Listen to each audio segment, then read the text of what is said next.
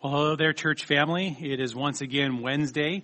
Uh, today is March the 24th of 2021, and we're continuing our study here in this section uh, in, uh, with the letter uh, Pay as we look at Psalm 119, 129 through 136. God's Word is wonderful. And so let's begin by opening up in a word of prayer. And gracious Father, we thank you for uh, the opportunity uh, to to know who you are, uh, to know you through your Son Jesus Christ. Uh, and as we uh, learned last week, that uh, your your words are wonderful because you are wonderful. you are excellent in every way and gracious to us as you reveal yourself to us. And Lord, I pray that you would help teach us today, and may we be better in relation to how we walk with you today as a result. And we pray these things in Jesus' name. Amen. So let's begin by rereading uh, this section, uh, starting in verse 129. It says, Your testimonies are wonderful, therefore my soul keeps them. The unfolding of your words gives light, it imparts understanding to the simple. I open my mouth and pant because I long for your commands. Turn to me and be gracious to me, as is your way with those who love your name. Keep steady my steps according to your promise, and let no iniquity get dominion over me. Redeem me from man's oppression, that I may keep your precepts.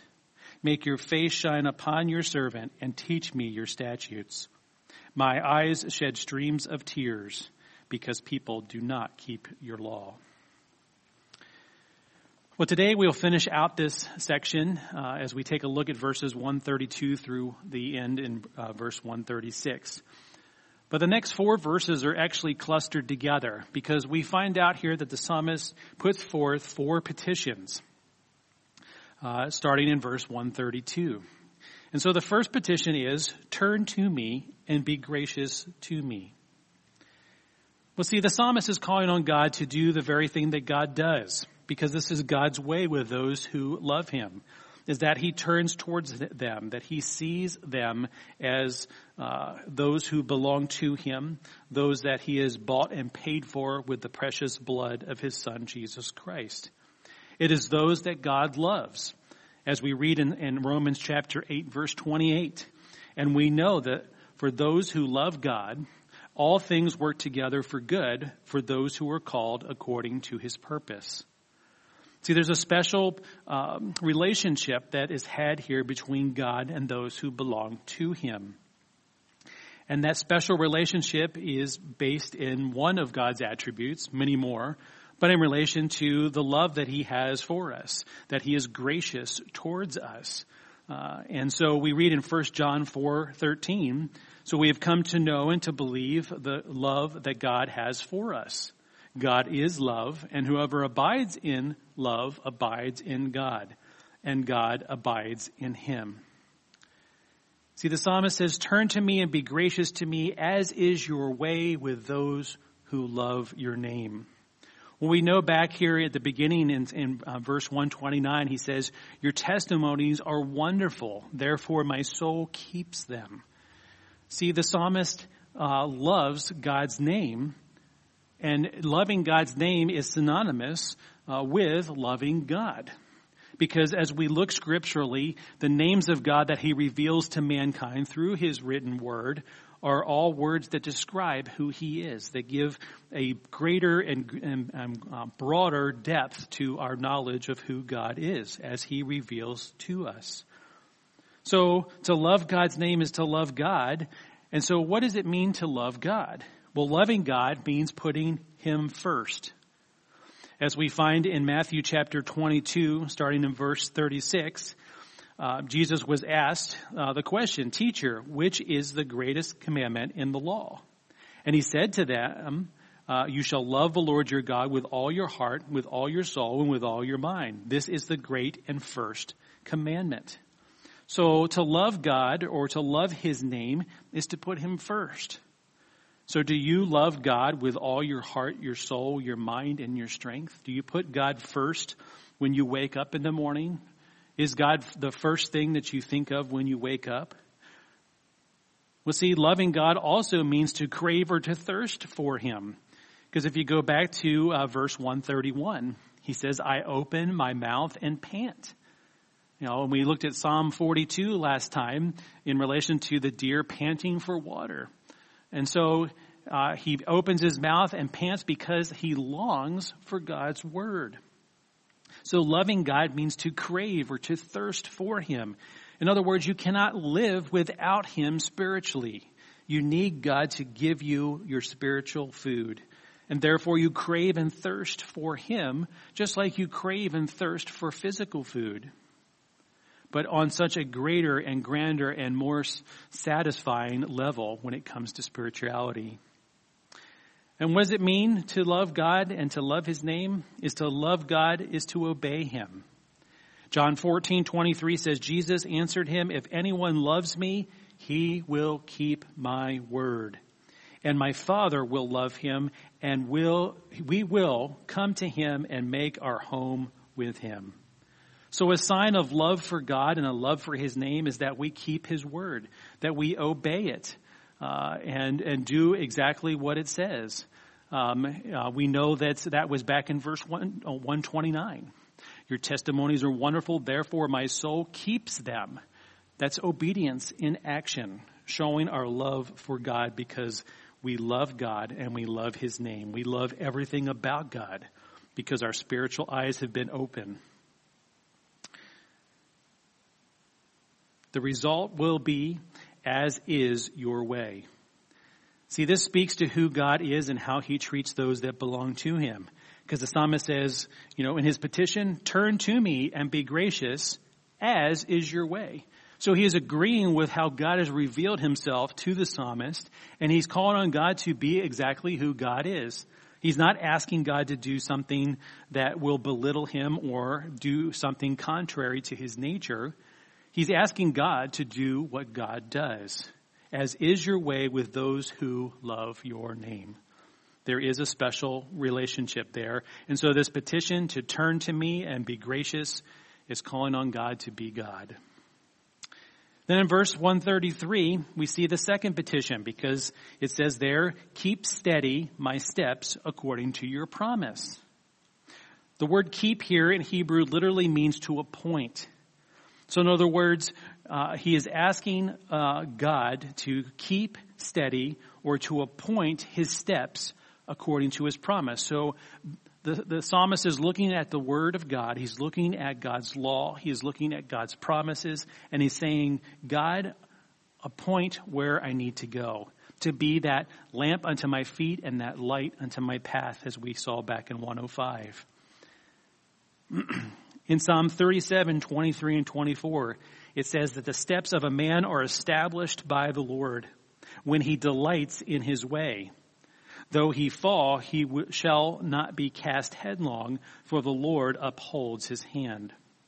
So do you see the tension here that the, the steps of a man are established by God when he delights in his way? And so there is a, a, a part in which man is, you know, in obedience uh, to God's promises and to God's word and God's commands, you know, seeking out and thirsting for, craving for, and living for God in that way. And when we are sensitive to God's will this way, that's when God's step uh, takes man's steps and establishes them. He appoints them. He keeps steady uh, the psalmist's steps according to God's word. It reminded me of the song that Rich Mullins wrote, uh, Step by Step.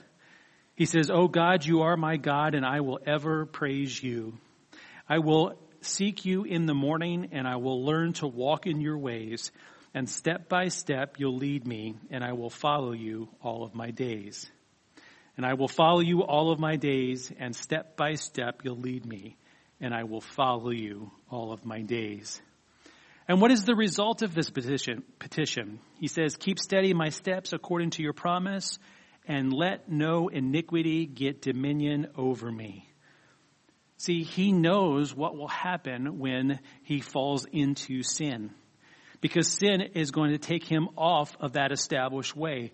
That is going to take him outside of what God has appointed because he is, you know, putting in place a wedge that will have dominion over him as opposed to calling on God to be the one to appoint his steps according to his promise.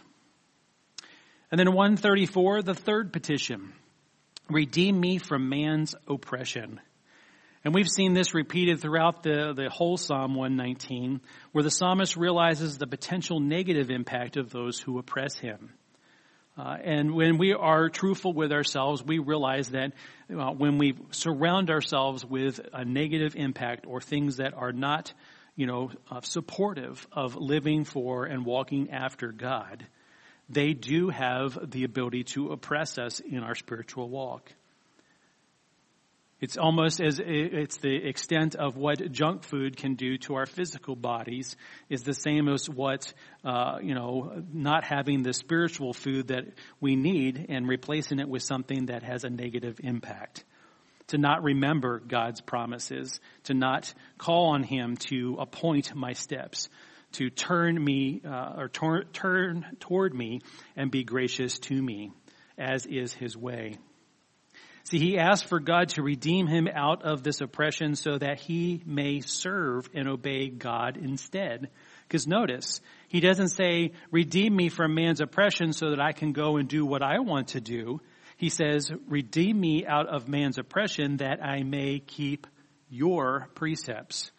So his reason for, for God redeeming him from man's oppression is so that he can serve God that much better, so that he can experience God being faithful in his promises, so that he can know and embrace God's appointing of his steps. And finally, in, in 135, we get the fourth petition, and that is, make your face shine upon me. And this is a beautiful picture here, and probably uh, to some extent, uh, the, the best of the four. Because he says, make your face shine upon me. He's saying, may I bask in your goodness, Lord.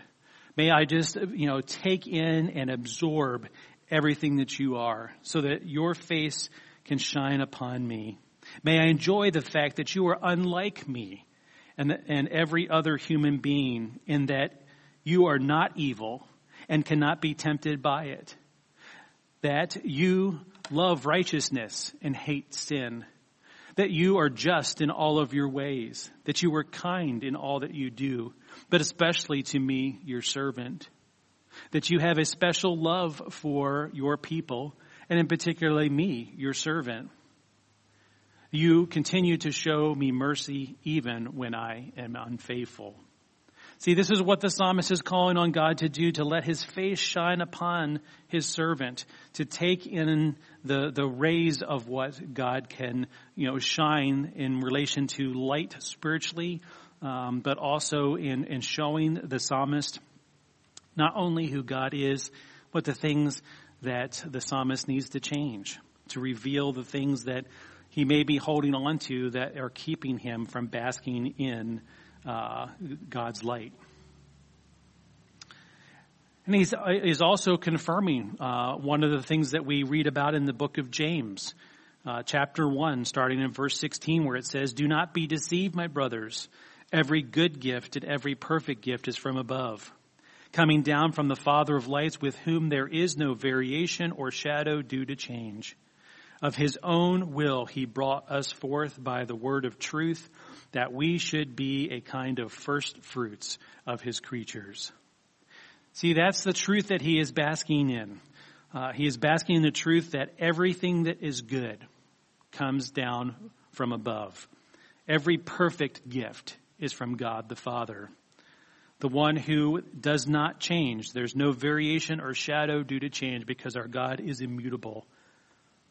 He is always 100% truly God and consistent in that for eternity. The result being that as uh, God's face shines upon his servant, that the result would be, teach me your statutes. So once again, he sees the power of the Word of God. He sees the love of the Word of God lived out as he walks with his God. And finally, he closes out with, with verse 136. My eyes shed streams of tears because people do not keep your law.